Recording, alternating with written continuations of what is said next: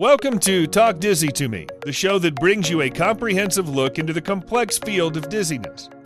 Now, here are your hosts, vestibular physical therapist Dr. Abby Ross and Dr. Danielle Tate. Welcome back, everyone, to Talk Dizzy to Me. Today, we're joined by two very special guests for an episode all about vestibular anatomy. I am pleased to announce our first guest, Dr. Teixido, Michael Teixido, out of the state of Delaware. It's my understanding that he got into both the ear and vestibular disorders in general, perhaps due to a little bit of family history. So I'm going to hand it off to you, Dr. Tashid. Ah! Teixido. Take you. I've been educating the world about my name uh, my whole life, so no problem. we um, uh, so I am a neurotologist. I'm in Wilmington, Delaware, and I have uh, teaching appointments at Thomas Jefferson University and at the University of Pennsylvania.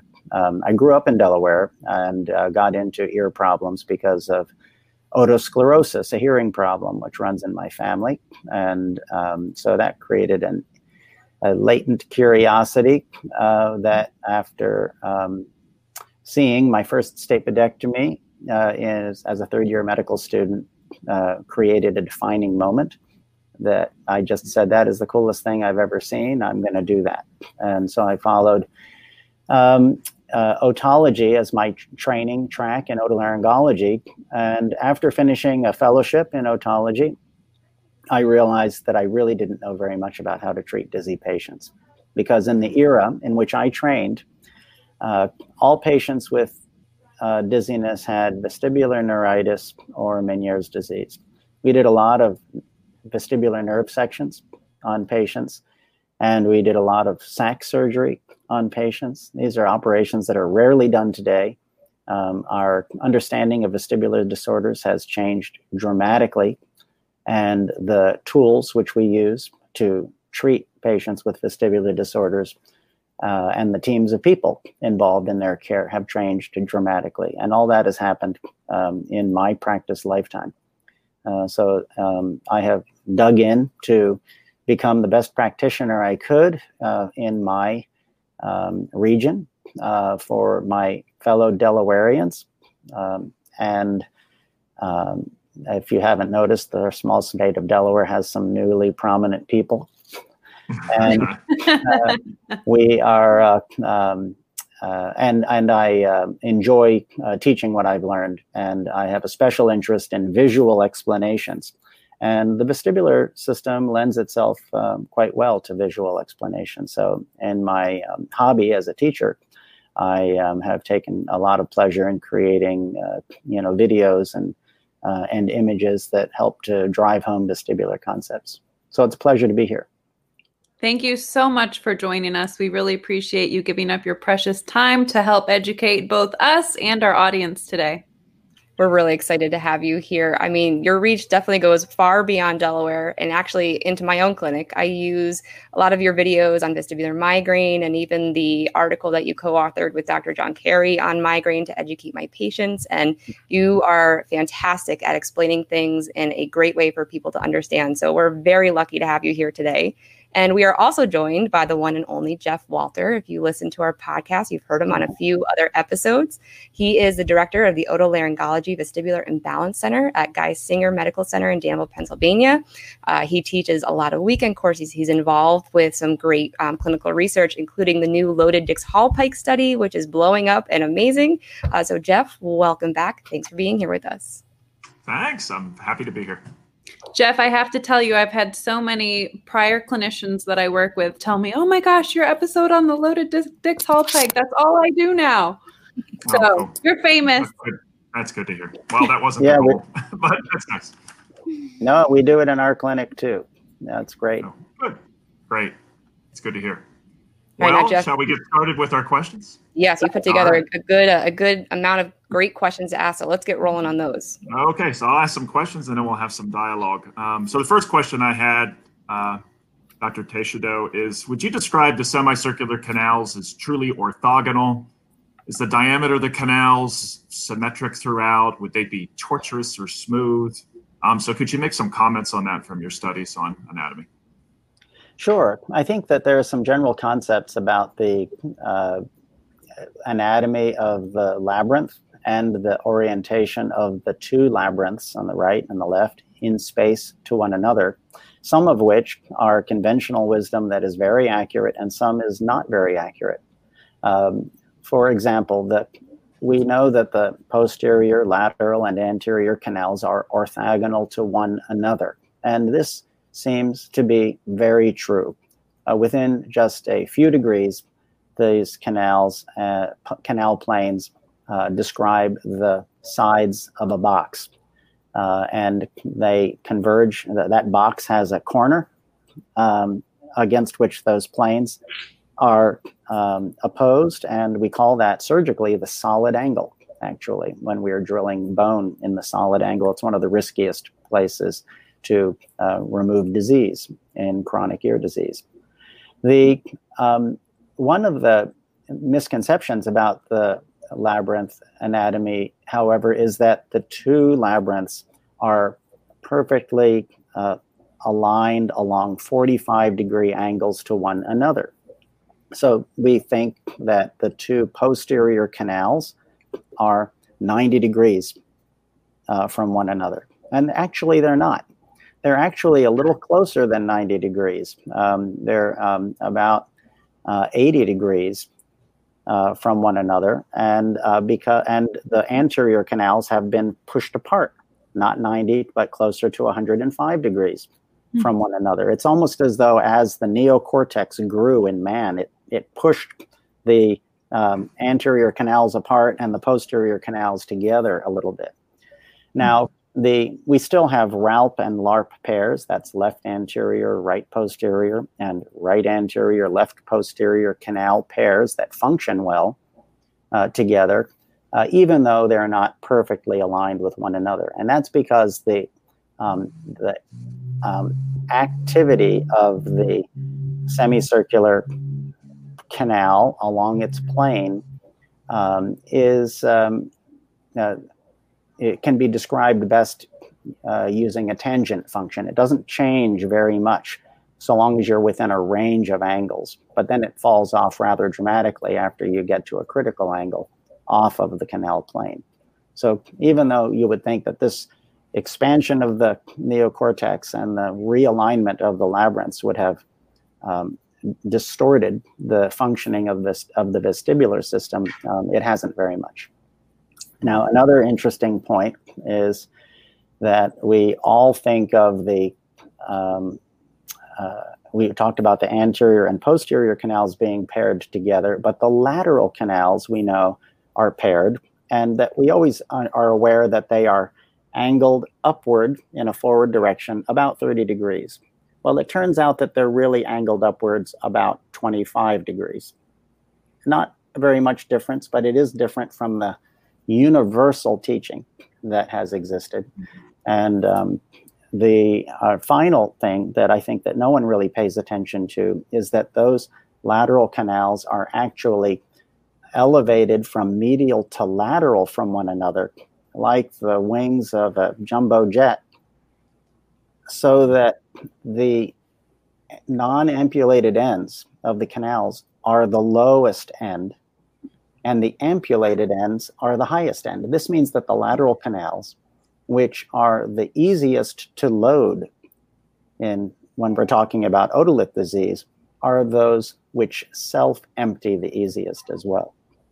And that's important because we do see some patients who say, who describe a single episode of vertigo on sitting up in the morning but they never have it in the clinic. They never have it the rest of the day. And that single episode they experience is the first unloading of their lateral canal. So that's a sort of um, a pseudo um, orthostasis, I call it, uh, when patients come with that uh, story.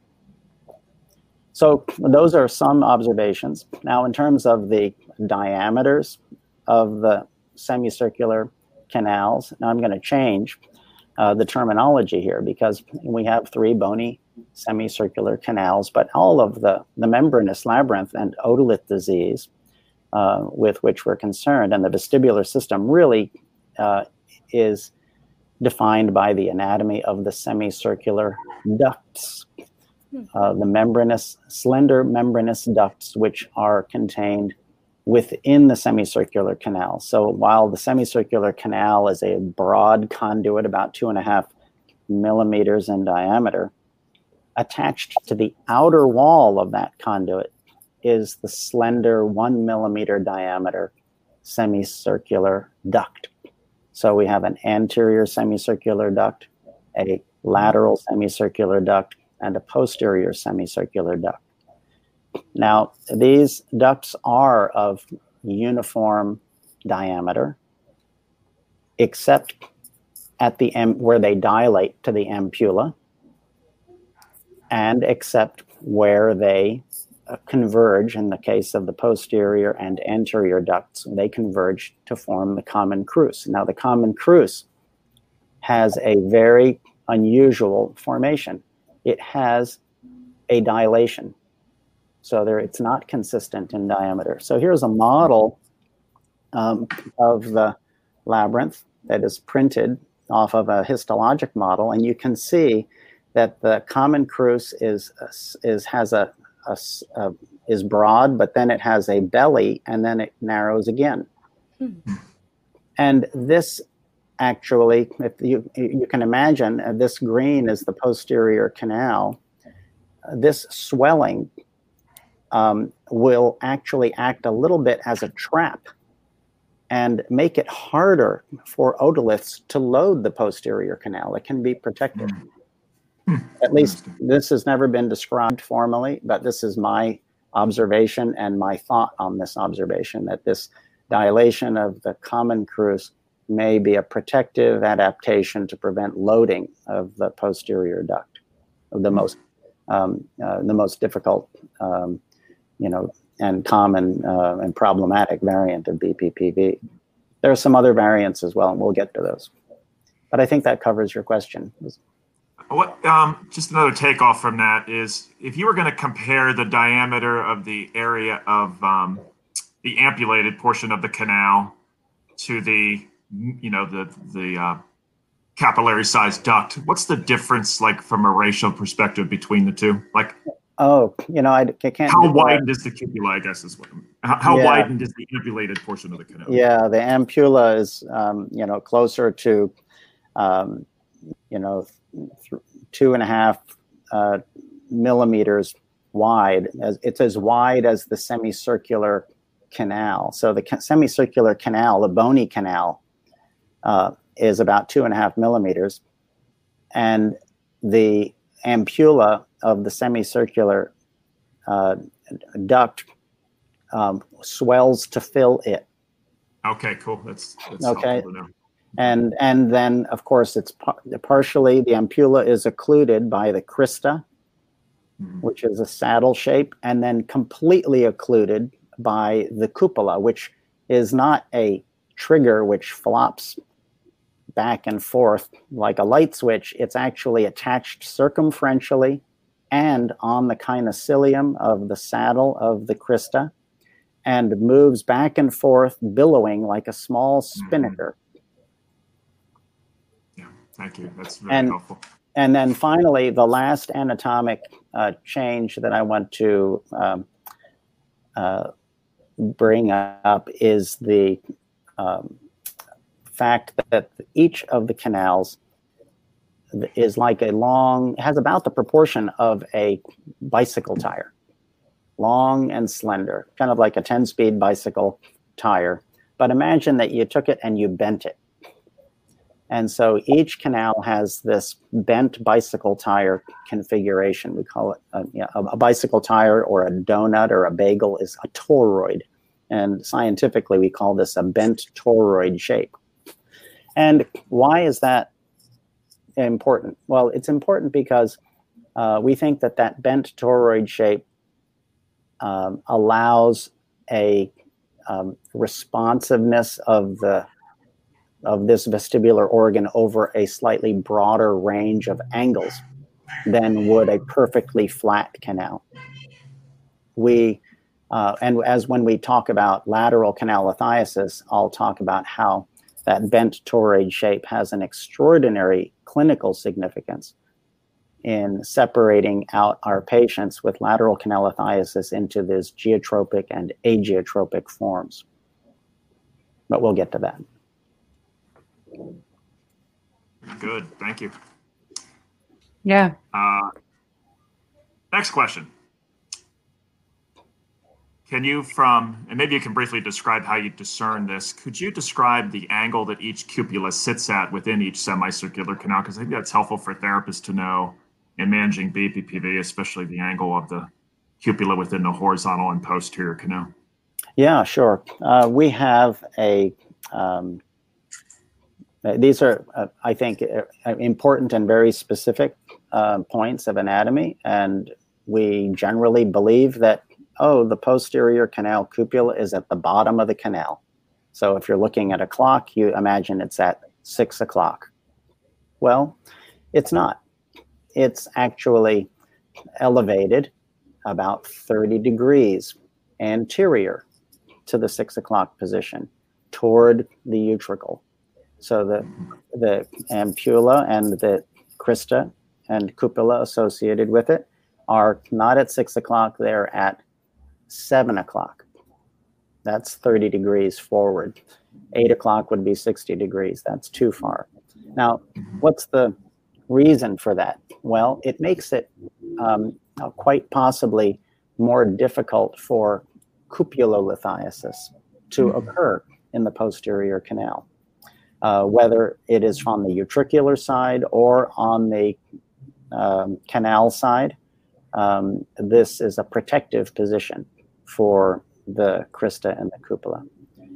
In the lateral canal, if the patient is lying down and you're looking at their lateral canals from the top of the head down, we have this idea in our mind that the crista and cupula is directly anterior. Uh, so at the say at the 12 o'clock position, directly upright. But it's not it is about three to four minutes um, to toward the midline on each side. And this goes against conventional teaching. People thought it was, in fact, the other way, that to get the right cupula vertical, you had to turn the head to the left. And if to get the left cupula vertical, you had to turn the head to the right. But now, with infrared lenses, we have patients with cupulolithiasis, and we can verify so clearly where the null point is. And we know that it's about somewhere between six and 10 degrees um, to the right to get the right cupula perfectly vertical, and to the left to get the left cupula perfectly vertical. Now, the anterior canal, um, we have a lot of questions about. Um, we don't have clinical verification of the angle of the anterior canal. And if you have a case, anyone, anyone listening, if you have a case that you've recorded and you really believe it's anterior canal lithiasis, please send it because um, it probably exists, but it may be a transient phenomena and uh, gets habituated away very quickly. Um, but um, we don't have good um, a, a, good impression of exactly what the angle is and where in the crista it sits. Now, how could that be possible? How could it be possible that we just don't know where it is? With all of the uh, histologic mm-hmm. study and scanning electron microscopy and such, well, it's because our standard histologic fixation techniques and the techniques used for scanning electron microscopy dehydrate the cupula. And when we dehydrate it, it tears away from its attachment on the mm. on the anti-crystal wall of the ampulla, and then you just see it as a blob contracted on top of the crista. And uh, I have, in my own histologic reconstructions, attempted to uh, just do a sight line down what I think is the midline of the of the crista, and then to reconstruct a cupula from there. But each reconstruction was so variable that it was um, not really adding up to anything that seemed like a good approximation. Finally, um, but in, in, general, we think that the um, anterior uh, uh, crista is probably somewhere um, a little bit um, above uh, uh, horizontal. The posterior canal, um, uh, uh, as we, we've already described, and the lateral canal. And finally, the, the, the alignment of the crista and of the cupula, we always think that the semicircular duct is going to come into it and run into it just like a wall, perpendicular. It's not. That wall, the crista, the wall created by the crista and the cupula is about 30 to 40 degrees off of mm-hmm. perpendicular so that the cristae are generally oriented in a more anterior direction than the uh, canal would tell you and the reason for that is unclear. We can uh, speculate about it. That's I would just comment, yeah, I would just comment to the audience that boy, when you if you go to Google Images and you look at um, how the canals are depicted as sitting in the skull and where the, the cupula sits for each canal, there's so much variability in vestibular illustrations that you really can get misled. So um, it's important to realize where this these structures actually sit. Oh, absolutely. And that was one of the reasons that I developed the BPPV viewer. Um, even the quality of illustrations in our scientific uh, journals is extraordinarily variable. And you get an illustration that looks like a plate full of um, macaroni and cheese uh, showing the semicircular canals. Um, um it's very just descriptive in the in the most general sense.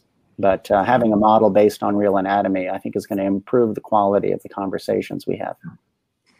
Just one more uh, comment. So, if debris were loaded into the anterior canal, you would speculate that it would sit on top of the cupula, if I follow you correctly.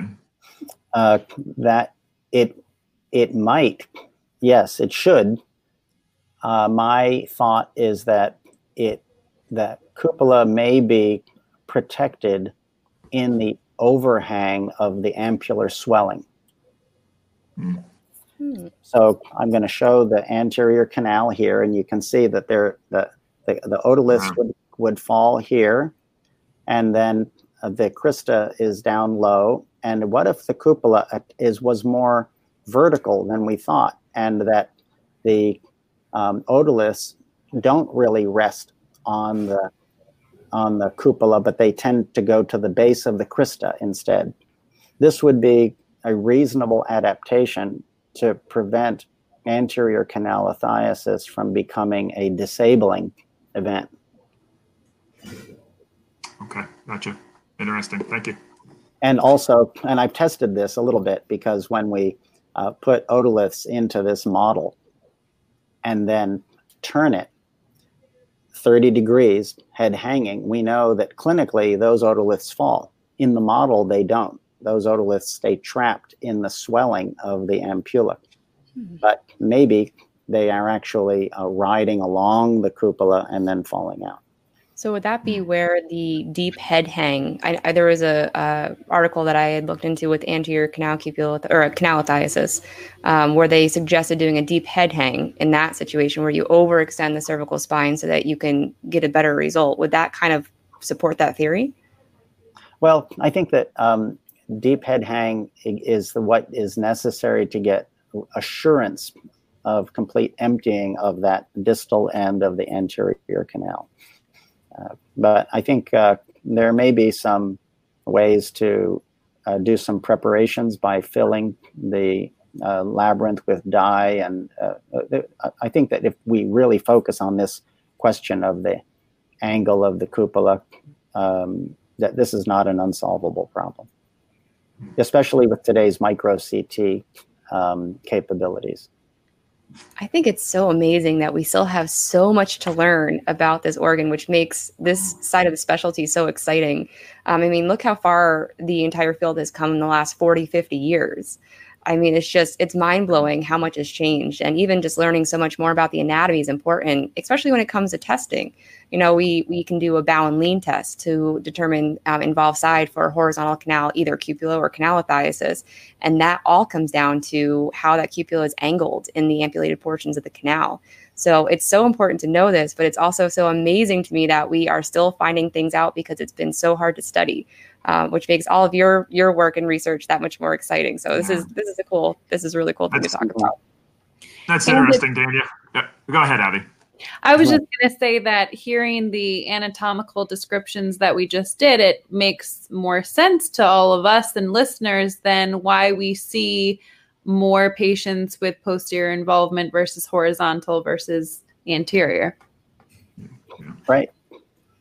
I mean, really, Danielle, in 25 years, I mean, I've been practicing for 25 years. And when I first came out, I can remember, you know, when I would educate primary care providers about BPPV, sometimes their response was, Is that real? when you'd explain the mechanism to them, is that real? And you know, I can still remember talking to neurologists that refused to accept that migraine could cause vestibular symptoms. And so that's just in a, a 20 year time period when you think about it. So it, the field really has evolved. Uh, on to our next question. Having those conversations, right? What's that? And sometimes we're still having those conversations. True. Well, Fortunately, then, a little less frequently. And then they finally accept that, and you tell them that uh, a patient with migraine is seven and a half times more likely to have BPPV mm-hmm. and yeah. recurrent BPPV, and uh, then they take another step back. yeah. yeah. Uh, do you feel like we are born with a specific number, like a finite number of otoconia, or is production ongoing? And what do you think likely happens to otoconia when they're loose? Um, do they readhere to the otolithic membrane? Do they degrade over time? So, can you comment on the, the lifespan of an otoconia? Yeah, that's a really good question. Um, we know that uh, some um, organisms have a fixed number and they have a large otolith that is a permanent structure. Uh, we uh, know that there are uh, dissolved calcium in the labyrinth is very that is uh, very um, low, practically unmeasurable. And so the loose otoconia that are in a, a semicircular duct um, may uh, slowly uh, lose their uh, lose their calcium uh, from the calcium carbonate into the endolymph, uh, leaving behind the protein substrate. Only about 60% of the mass of an otoconia is actually mineral. The remaining is protein matrix, otoconins, which are secreted by the vestibular hair cells in the macula.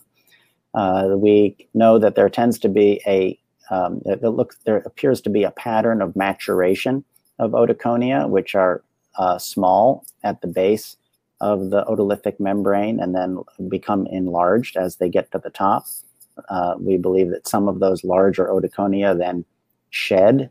Uh, th- there are other proteins which bind otoconia together, like a like a net, and of course we know that they can be dislodged with trauma.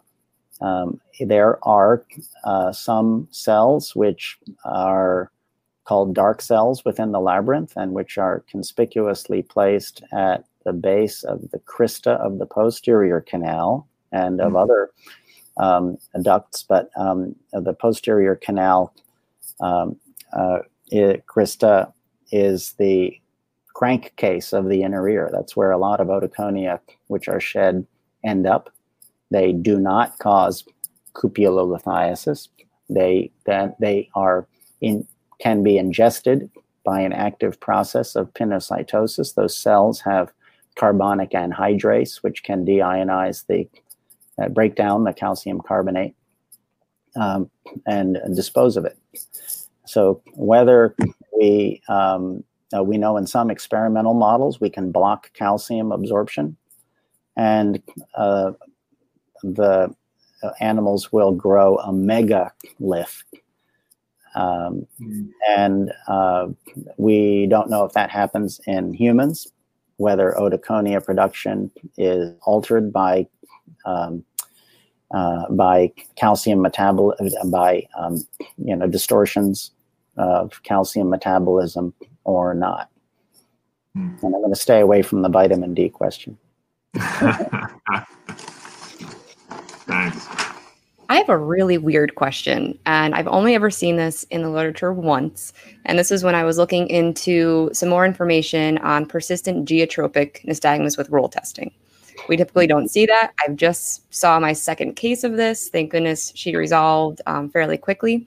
But in that study, it had one theory where the cupula was made lighter by degraded otoconia kind of floating in the endolymph with which to me it sounds in theory could make up a, some sort of an excuse or some sort of an explanation but you know we're also used to thinking of otoconia being heavy. Creating this cupulolithiasis making a cupula heavy. Is there any way that explanation could have some merit to it? You know what what would you say?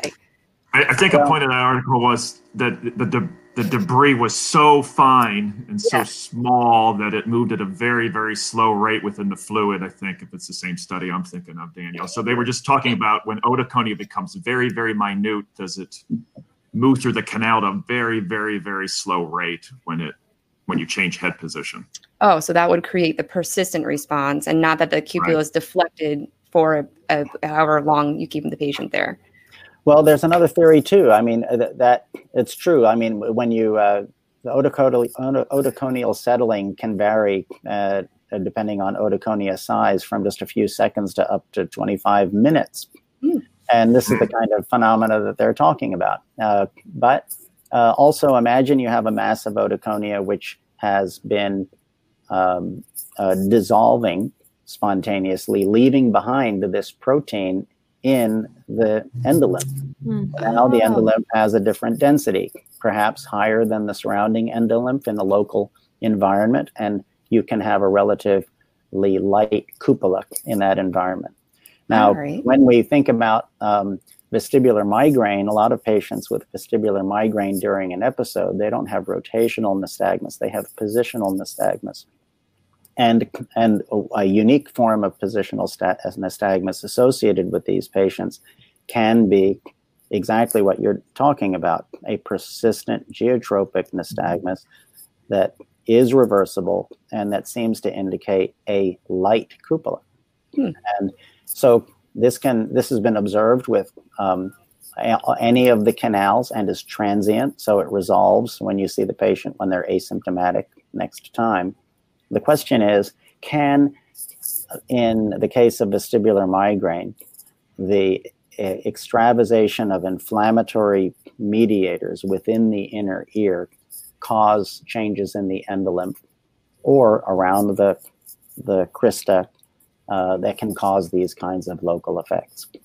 or not? Uh, and, and, and what, what is really the explanation for this phenomenon? And uh, we just don't know because there's actually um, uh, unfortunately, uh, very little R01 grant activity around migraine mechanisms in the inner ear and the vestibular organs uh, themselves. The proteinaceous material that's left, that's residual after the calcium's degraded, what's like the specific gravity of that in comparison to, like I know otoconia, I believe, has a specific gravity close to three times the endolymph but if it was just a proteinaceous material moving, do you have any idea what? I don't know where it would be on the gravity scale, yeah, but but you uh, imagine you're yeah you're you know swimming swimming in a pond and you get into an algae an a, a cloud of algae. You have there's something different in the local environment. Gotcha. Okay, on to our next question. Um, this might be a difficult one, but can you review the points? Uh, can you discuss the otolithic organs a little bit? I think that their structure is complex, um, especially their hair cell orientation and what its purpose is. Um, so could, could you describe um, the structure of you know, the utricle and the saccule and what the purpose is of that arrangement? Um, sure. The um, uh, I think it's important to think uh, to understand first that um, evolutionarily, uh, we started with a, a hair cell, and that grew into a utricle. And that utricle was the orientation to gravity. It gave us an orientation for tilt. It was a mechanical uh, uh, to electrical transducer, and it was useful for orientation in space, but also served a function in re- early hearing. After the utricle came the saccule, and after, and of course, these are linear accelerators that depend on the inertial um, mass of the otoconia to create deflections in hair cells. The angular accelerometers of the semicircular canals came later. All of these organs sense extremely low frequencies of transduction. So, movement of my head at a half of a hertz is extremely low frequency. Now, uh, phylogenetically, we have a structure called the crista neglecta, an additional crista. And over time, that crista became specialized and elongated to form the cochlea. It has a gelatinous membrane, the tectorial membrane. It has hair cells.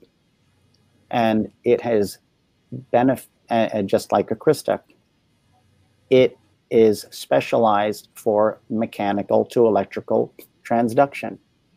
It is specialized for the detection of an entirely different frequency range than the vestibular hair cells.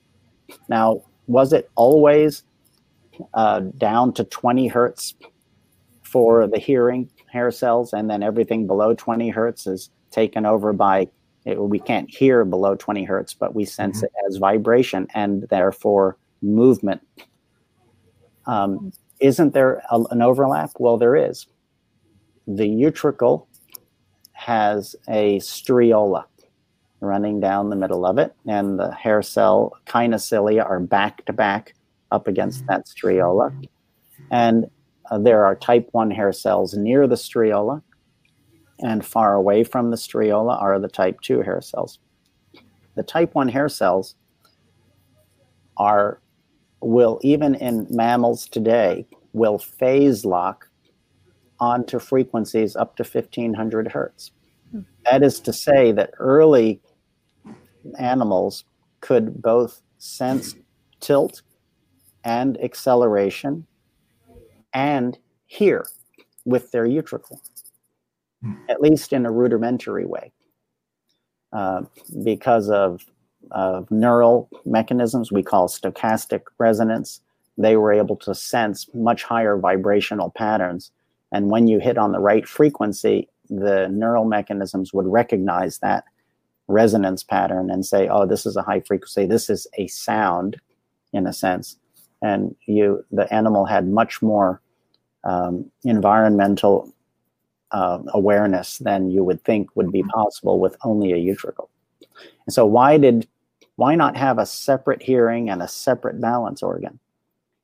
Uh, well, evolutionarily, it was much more efficient to specialize a mechanical to electrical hair cell transduction system in an environment which already had the proper transcription factors in place for that adaptation than to evolve an entirely new um, organ. Hmm. So those are interesting things to talk to think about. Hmm. Yeah, definitely. Now the otolith organs, they can I mean there's still some sense of hearing associated that, which is why we can use vibration or sound for a CVEMP, correct? the um,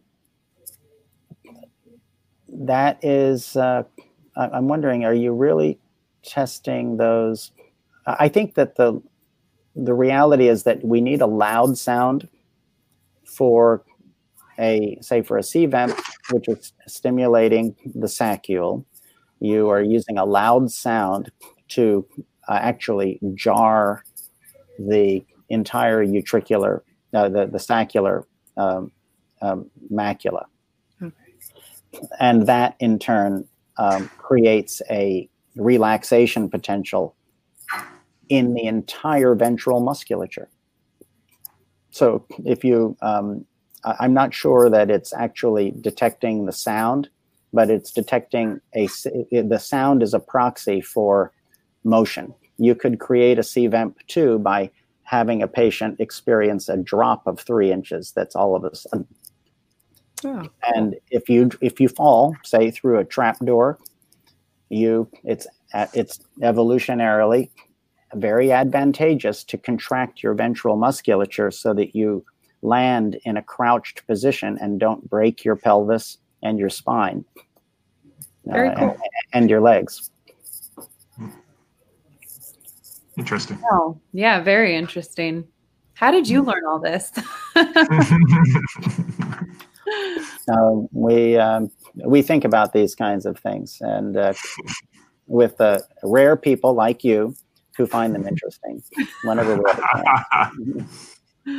uh, thank you. Um, what are some changes that you see within the labyrinth in uh, individuals with Meniere's syndrome?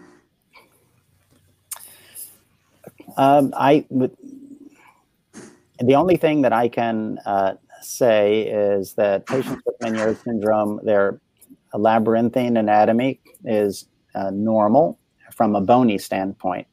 But of course, uh, the lesion that we see histologically in patients with Meniere's disease is that there's an accumulation of endolymph. And this, of course, causes distortions in the um, membranous labyrinth.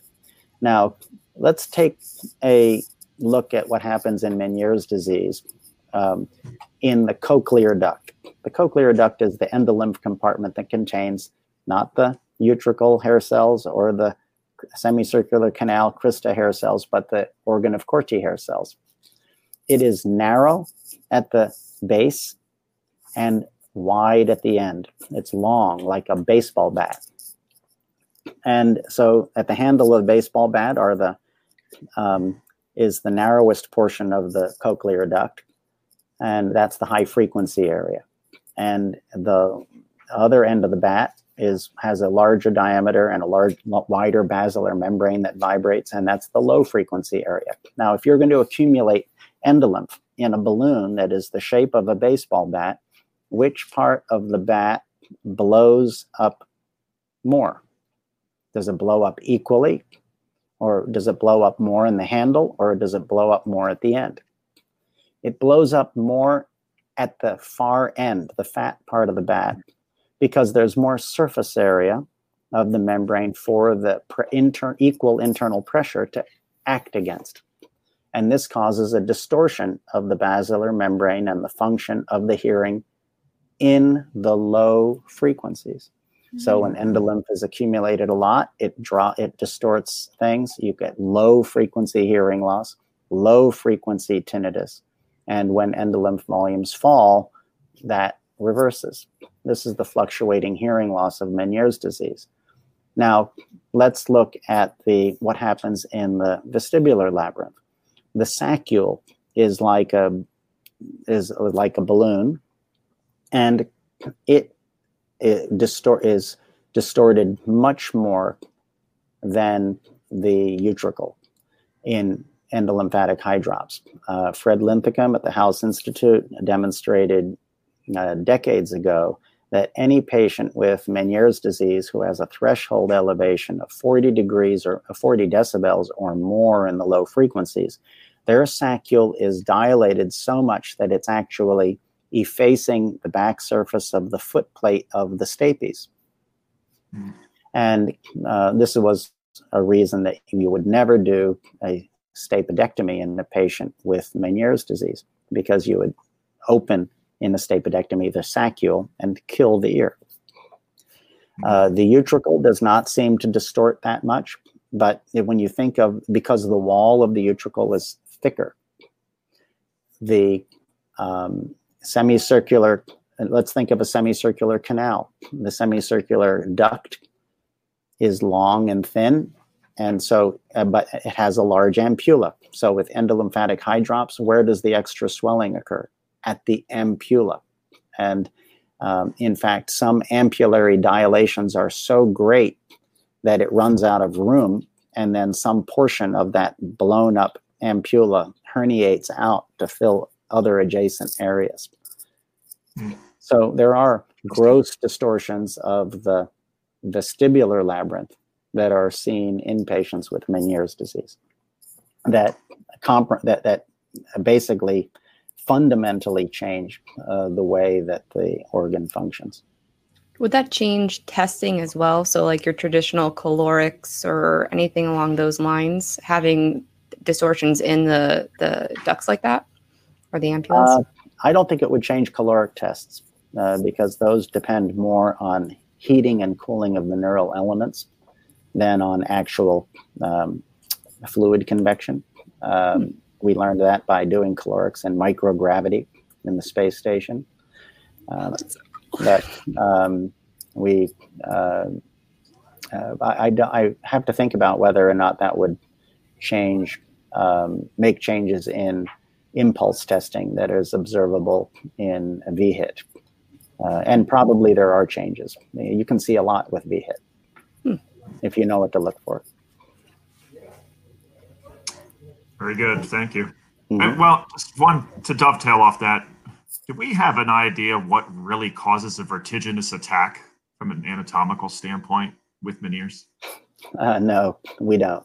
Um, okay. So, uh, well, some people believe that there is a sudden break in the you know that you have an inc- uh, there, there's a classic form of Meniere's disease, the Lermoyez's variant of Meniere's disease, in which the patient says, "Oh, the pressure is building up in my ear, mm-hmm. the tinnitus is going up, the hearing is falling, and it's been going up for a couple of days, and then I had a big attack of, you know, for a couple of hours, and the ear feels great again, the hearing is back, the tinnitus is down, the fullness is gone." and that cycle repeats itself. People say, "Oh, well, that's because it's blowing up." It uh, the uh, endolymphatic sac or the endolymph compartment ruptures, and uh, then everything resets. Uh, most patients do not have uh, such a clean history in Meniere's disease. So, um, and even in that patient, what is it that potentially causes the um, vertigo attack. It would be the release of potassium from the endolymph compartment around the vestibular nerve afferents, uh, causing a complete conduction block. So, um, and that after repair of the labyrinth and resetting of and, and reabsorption of that escaped potassium, uh, you would reestablish resting firing tone, and the attack would be over. So that sounds great, um, and it may happen in some patients.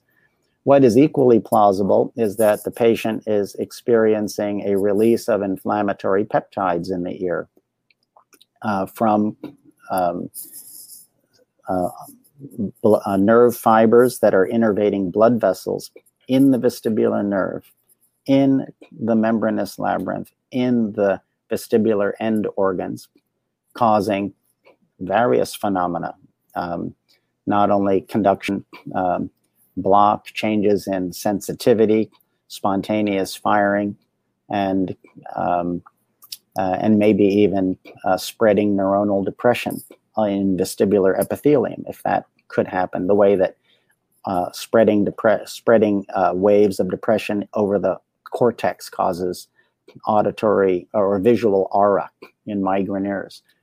Um, we don't really know what the intralabyrinthine phenomena associated with migraine are. And, um, uh, and th- these things may happen just in the vestibular nerve as well. We have traditionally always attributed a lot of these big episodes to a virus, to a vestibular neuritis. Um, but um, migraine seems to be extraordinarily common. And uh, there is a uh, good um, rule of thumb, and that is that uh, uncommon manifestations of common problems are more common than uncommon and then common manifestations of uncommon problems. And so it's hard to ignore migraine and its variations. All right. You kind of already delved into my what my next question was going to be, and that is in patients that have acute vestibular syndrome, I guess is what we're calling it now. Getting mm-hmm. when someone has a, a sudden vestibular loss, what do you you think that the mechanism is always irritation to the vestibular nerve? Does it affect the end organ? In these patients we see with an acute vestibular loss, do we have a good idea mechanically of what's creating that presentation? Uh, and or do you think that there it's more commonly viral versus vascular versus other mechanisms other mechanisms that in, induce it? Well, I think that um, epidemiologically, what we're probably seeing in most vestibular clinics uh, in 2021 is that about 50% or 55% of patients who walk through the door in the vestibular disorders clinic have vestibular migraine. About um, uh, 40% uh, have BPPV. About um, uh, you know, 5% have Meniere's disease, and a uh, a, a, handful of patients have vestibular neuritis.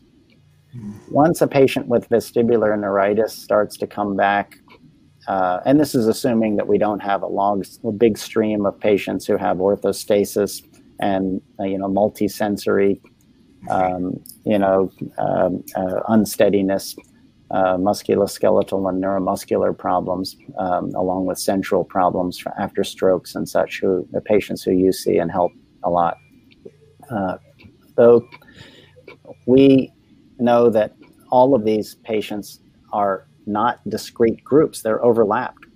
You know, about 30% of the patients with vestibular migraine we see have otolith disease as well.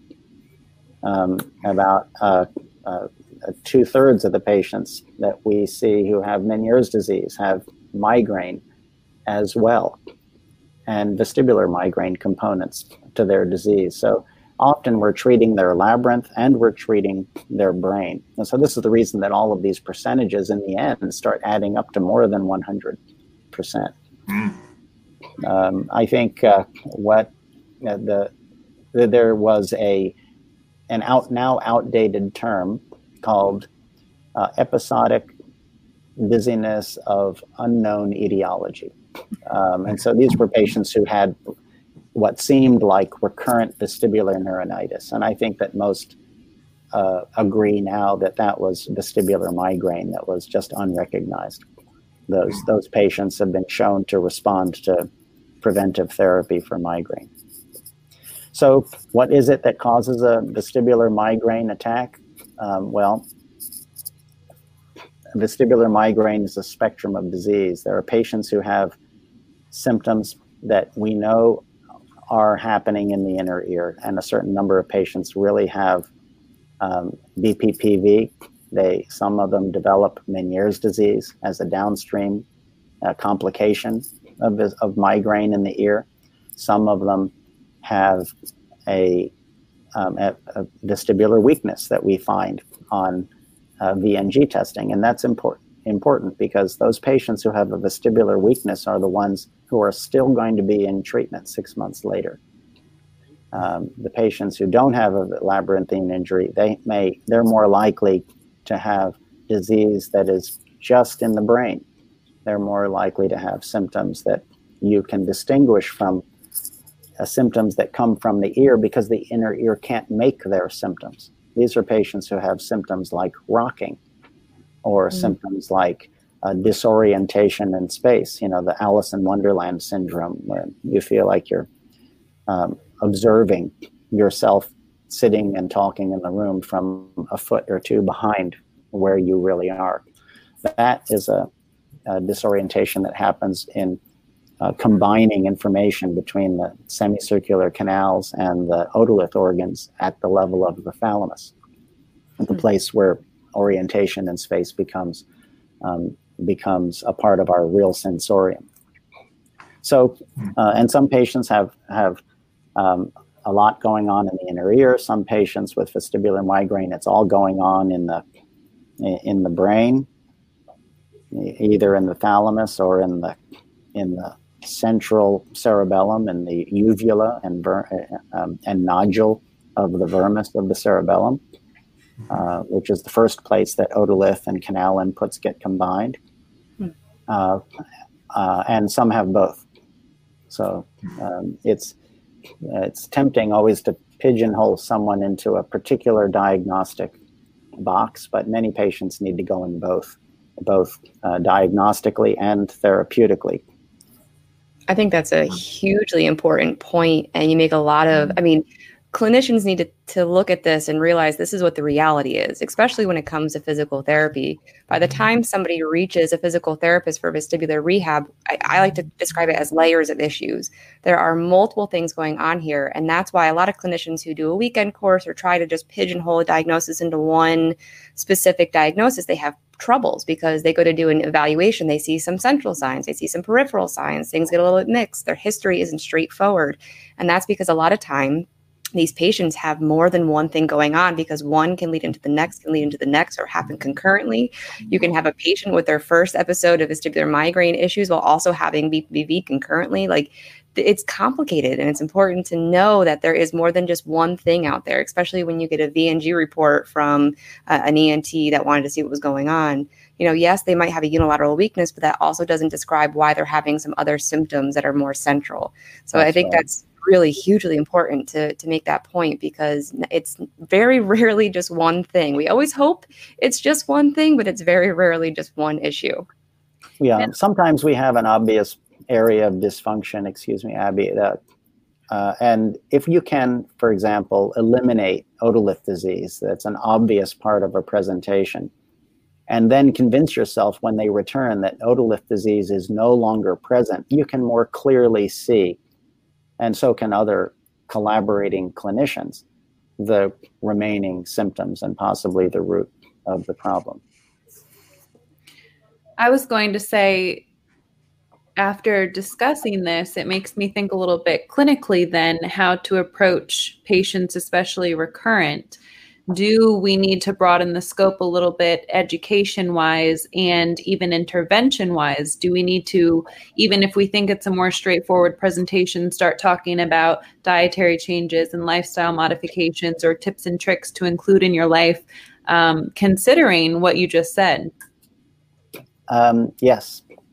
Yes yes yes. Uh, the number of patient of clinicians who are available and really informed uh, enough to uh, make uh, some considered recommendation about the treatment of balance disorders is woefully small, even with the with the uh, great rise in interest in balance disorders. Mm-hmm. The um, number of patients who are searching for a clinician to quarterback their vestibular migraine um, even after they have become convinced that this is what I have. They say, I found the diagnosis. I can't have it. I don't have anyone who's going to treat me for this. So, um, is uh, that number of patients is too great. And um, I have found that out because uh, in COVID, we opened up telemedicine. And all of a sudden, patients who are all over the country and outside our borders have found that they have access uh, through telemedicine. Uh, and, in telemedicine, the genie's out of the bottle. Uh, we now are having to restrict all those patients who live within a few miles and are just scared to come into the office so that other patients who are farther away can have um, can have uh, treatment. And uh, the problem is that they don't have someone nearby. Uh, so there there are sound therapies and sound ways to treat these this population of vestibular migraine patients with lifestyle change, dietary change, and uh, non-prescribed supplements like riboflavin and magnesium, uh, which uh, uh have similar evidence of efficacy as some of the prescribed medications. So I think that um, you have real potential to make a big impact on improving uh, patients' lives um, up to the point of not being able to prescribe. Mm-hmm. I think you know, a good example. Oh, sorry. Go ahead. Oh, and just to, I mean, just in terms of the size of the army that's out there potentially to treat these patients as uh, otolaryngologists, you know, we're only, uh, you know, about uh, 9,000 strong in the U.S. Well, you guys are 230,000 strong. Uh, and uh, probably those of you who are really interested in vestibular uh, problems and who have, to the point that you have um, purchased infrared lenses and interested in interpretation of eye movements and can um, make a, a, a of vestibular disorders better than most of your referring physicians.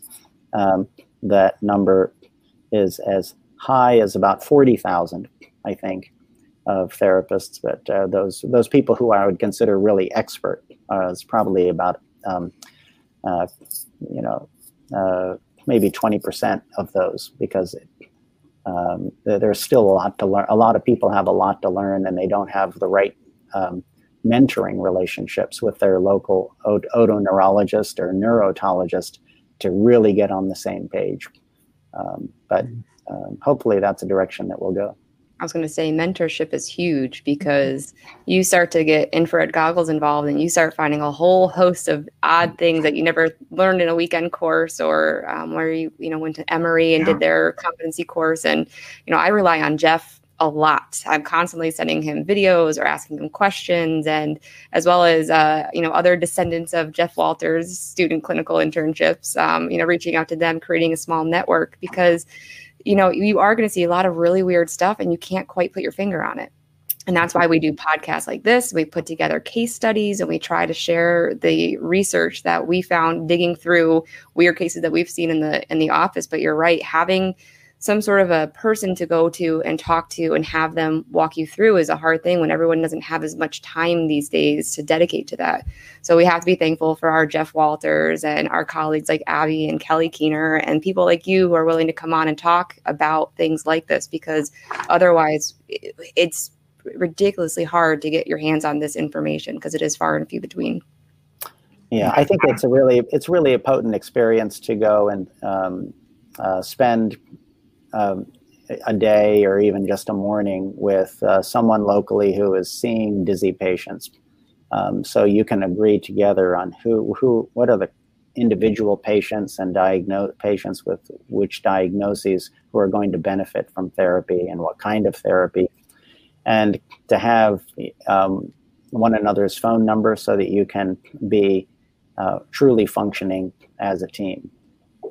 Um, I think most uh, people uh, don't interact with the physical therapists uh, beyond signing off on orders mm-hmm. that they get. Abby, just to reinforce reinforce your point, uh, for example, when we see a subject who seems to have Meniere's disease, uh, we always educate them on BPPV, even if they don't have it yet, because they so commonly do get it and get confused downstream. So we often do that. Um, I had a recent series that's been odd of patients with acute unilateral sudden sensorineural hearing loss that you take their history and it sounds a lot like from a dizzy perspective BPPV and they've had very few signs of hypofunction and had active BPPV. So I guess the teaching point is is that you always have to stay open minded to to there being you know multiple avenues to the patient's symptoms um, and don't get too locked in that when you have a patient with acute unilateral hearing loss you're ready to see vestibular hypofunction, and you very well may, but in some cases, you may see that their predominant problem is secondary BPPV from the event that caused their hearing loss. So it is it is challenging because there's a lot of cross pollination when you see so, patients and.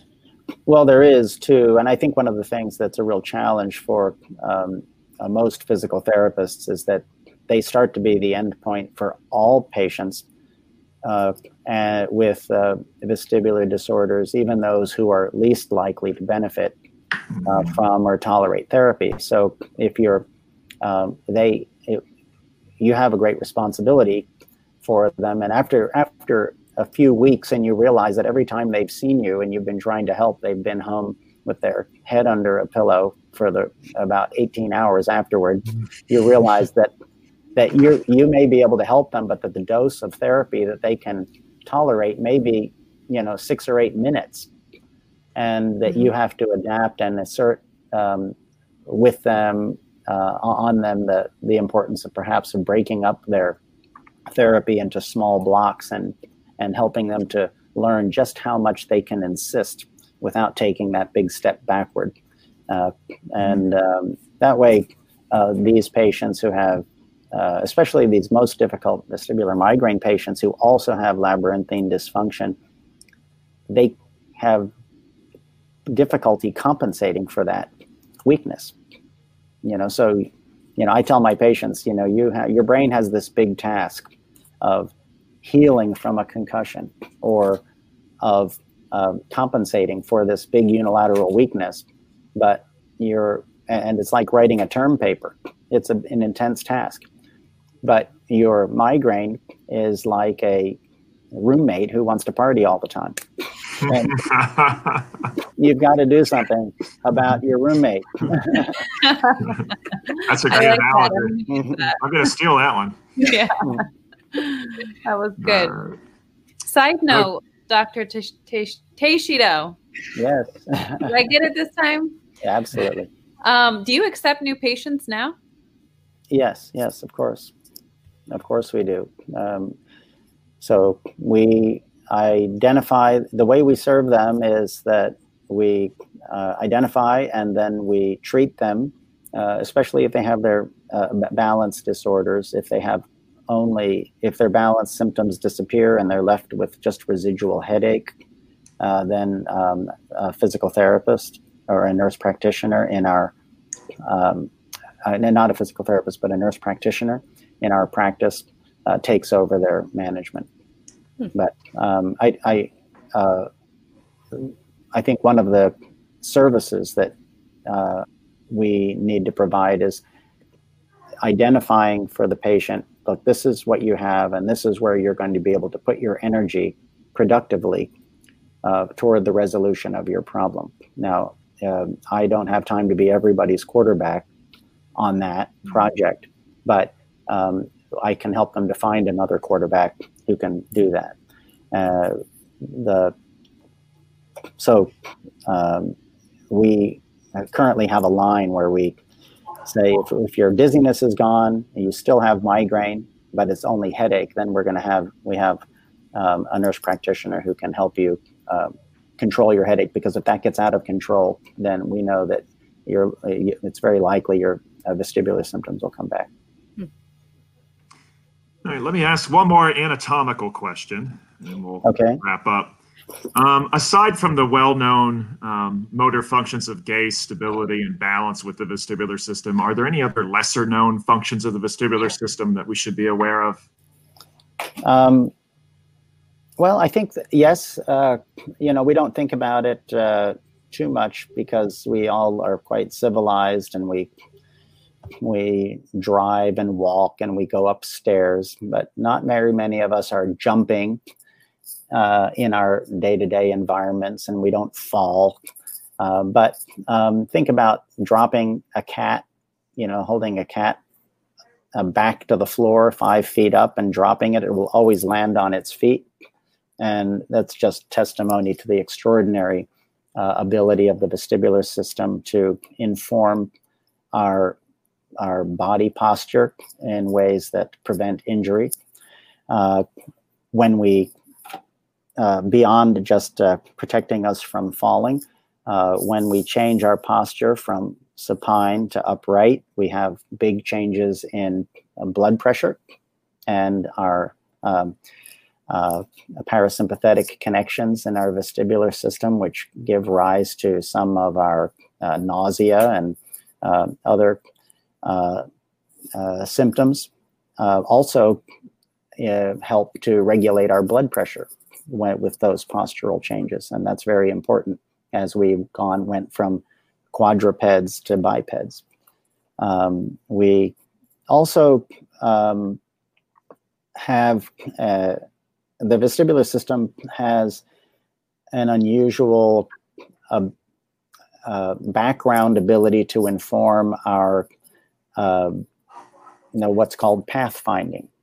Uh, we don't think about it very much, Mm-hmm. But if you are uh, thinking about walking into your house and the uh, lights are off, and for some reason you have to, maybe the power is off and you have to make it all the way back up into your bedroom uh, to get to the flashlight that you keep in your bedside table, um, there you realize that you're missing all of the visual cues. You might know that you go to the base of the stairs and you follow the wall up the stairs and turn left at the landing and go into the bedroom. But um, uh, uh, animals who uh, navigate in total darkness actually remember vestibular sensations. And so if you labyrinthectomize a, a rat, it can see perfectly well, um, but you send it into a dark tunnel and it can't find its nest again because its memory of its nest is based on a memory of vestibular um, sensations that are memorized in mm-hmm. sequence uh, that help it navigate in total darkness. So pathfinding is something that is working in the background for us, and it may be uh, part of uh, direction sensing. Some people have a great sense of direction. You know, they're riding in the back seat of the car and they have an idea of, oh yeah, I know we've been going east, and I think we're about ten miles away, and even though they've been reading in the back seat of the car, or not paying or, or not paying attention. Some people have a terrible sense of direction. They have no idea where they are uh, or how far they are. Um, um, and of course, uh, I think um, what that what all of these uh, um, examples really point to, including vision and the ability to stabilize, you know, visual information on the fovea, the most uh, uh, the most detailed uh, area of the retina, you know, the 10 gigabyte camera, is that um, is the difference between balance and the vestibular system. So if you if you mention balance, if you mention the vestibular system, people don't know what you're talking about. If you mention balance, mm-hmm. um, people will knowingly saying, "Oh yes, the the inner ear, the inner ear." Well, um, but the vestibular system is really the integration of all of our visual, you know, uh, proprioceptive and mm-hmm. vestibular inputs and their and, and the successful integration in the lower centers and in the higher centers of the brain. And I think that um, uh, there, that means that a defect in any part of that system can lead to problems. And so, and, and it's interesting, you know, we talk about motion sickness. You know, you can have motion sickness uh, from a mismatch between visual and vestibular information. You can have motion sickness from a mismatch between um, um, visual and proprioceptive information.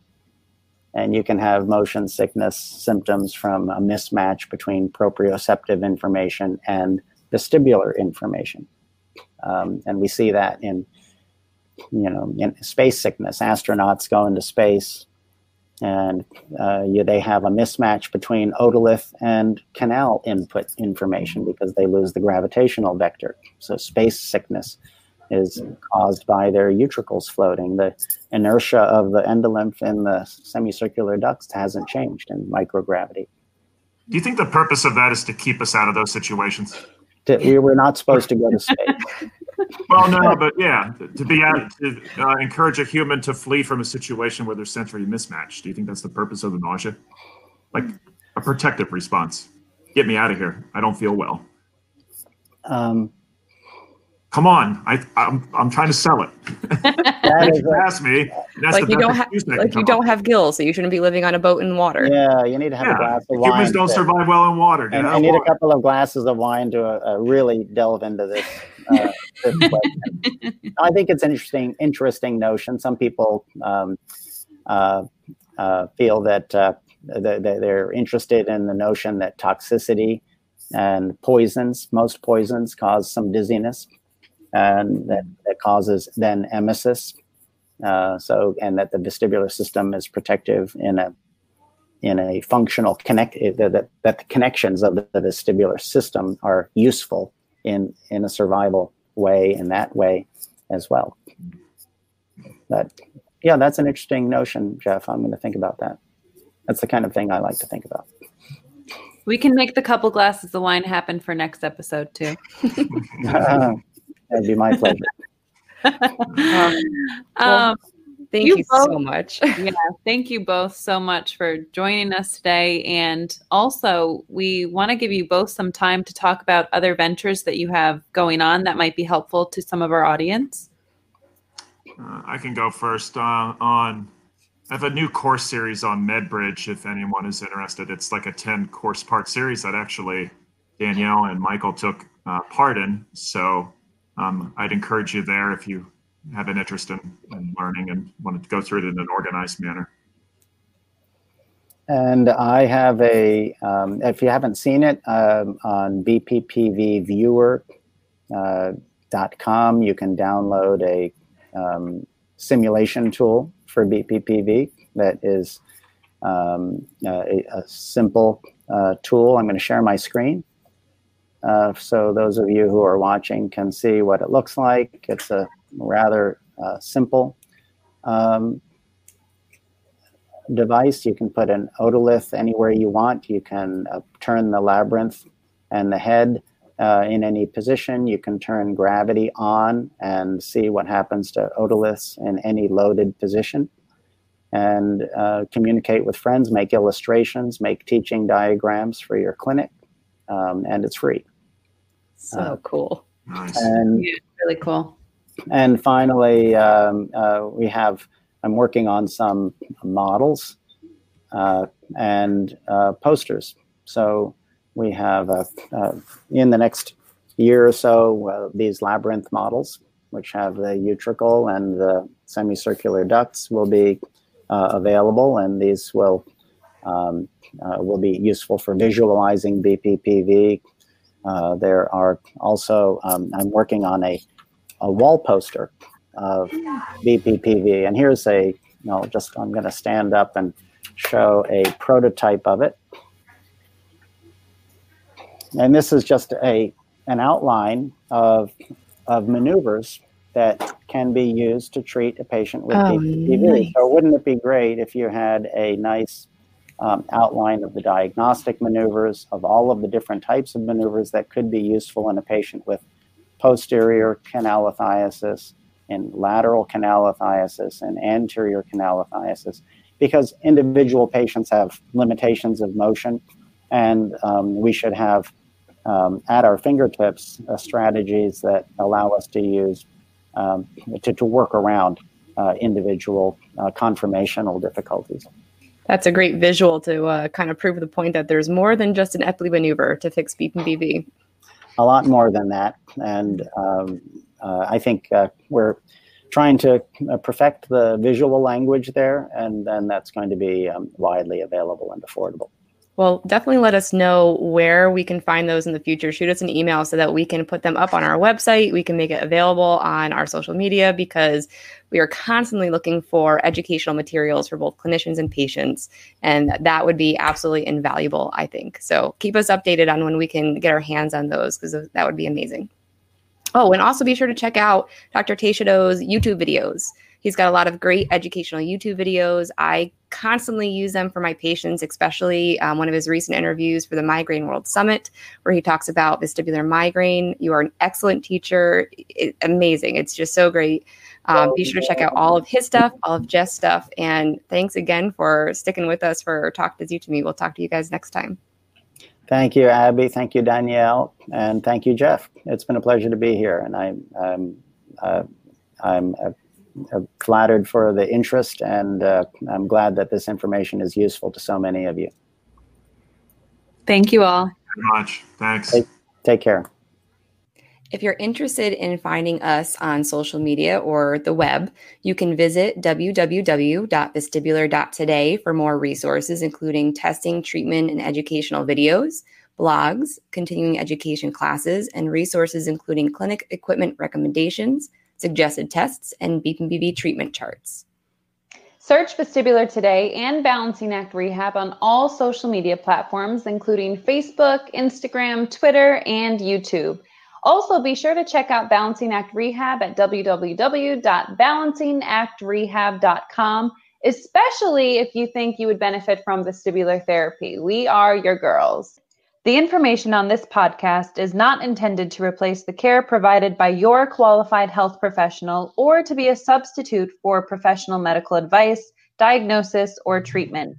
Always seek the advice of your physician or other qualified health provider with any questions you may have regarding a medical condition. Never disregard professional medical advice or delay in seeking it because of something you have heard on Talk Dizzy to Me. Please contact us at Balancing Act Rehab if you think you could benefit from vestibular therapy.